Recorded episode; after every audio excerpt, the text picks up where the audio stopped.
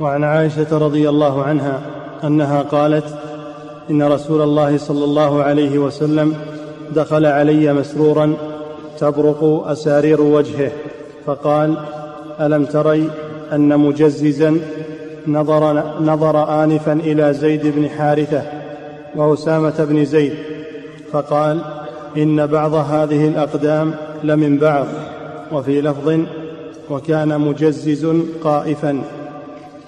نعم. زيد بن حارثة رضي الله عنه مولى رسول الله صلى الله عليه وسلم اعتقه صلى الله عليه وسلم وكان يحبه حبا شديدا. تزوج من أم أيمن الحبشية مولاه رسول الله صلى الله عليه وسلم التي ورثها من أبيه عبد الله بن عبد المطلب. أم أيمن الحبشية تزوجها زيد بن حارثة فولدت له أسامة بن زيد وكان زيد أبيض شديد البياض وكان أسامة أسود. فتكلم الناس الناس عندهم نزعة التشكيك ونزعة لا سيما أهل النفاق. تكلموا الناس وشككوا في نسب أسامة رضي الله عنه إلى أبيه.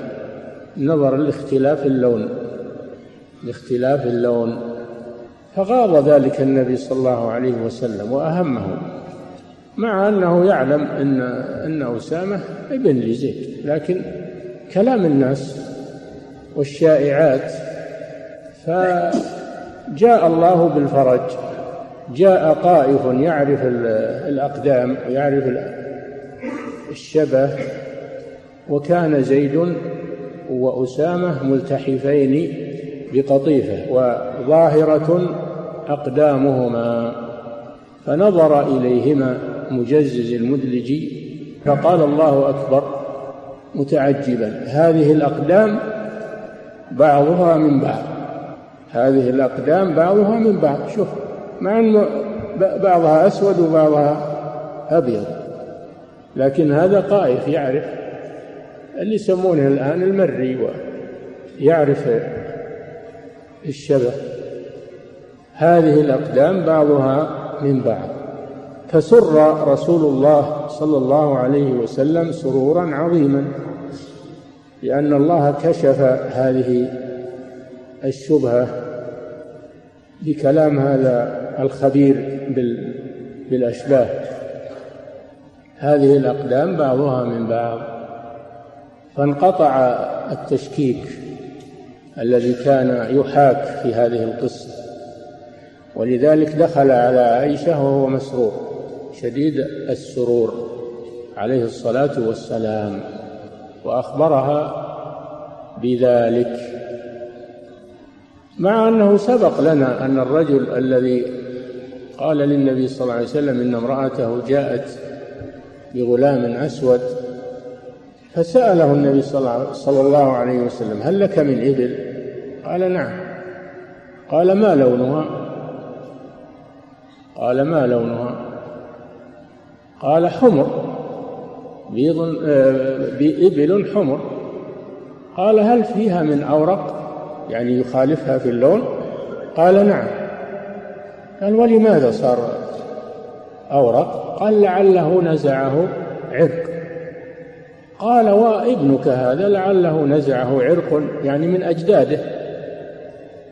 فأزال صلى الله عليه وسلم اللبس. أزال اللبس بالوراثة.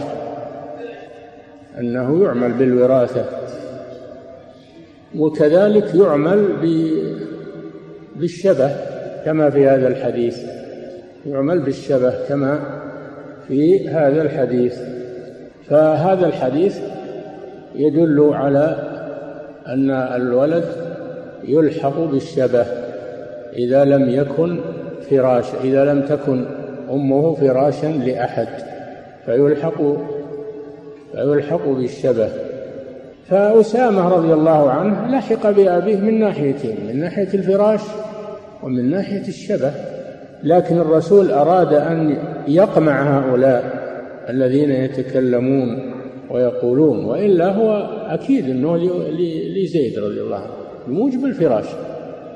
فأسامة اجتمع فيه الأمران الفراش والشبه.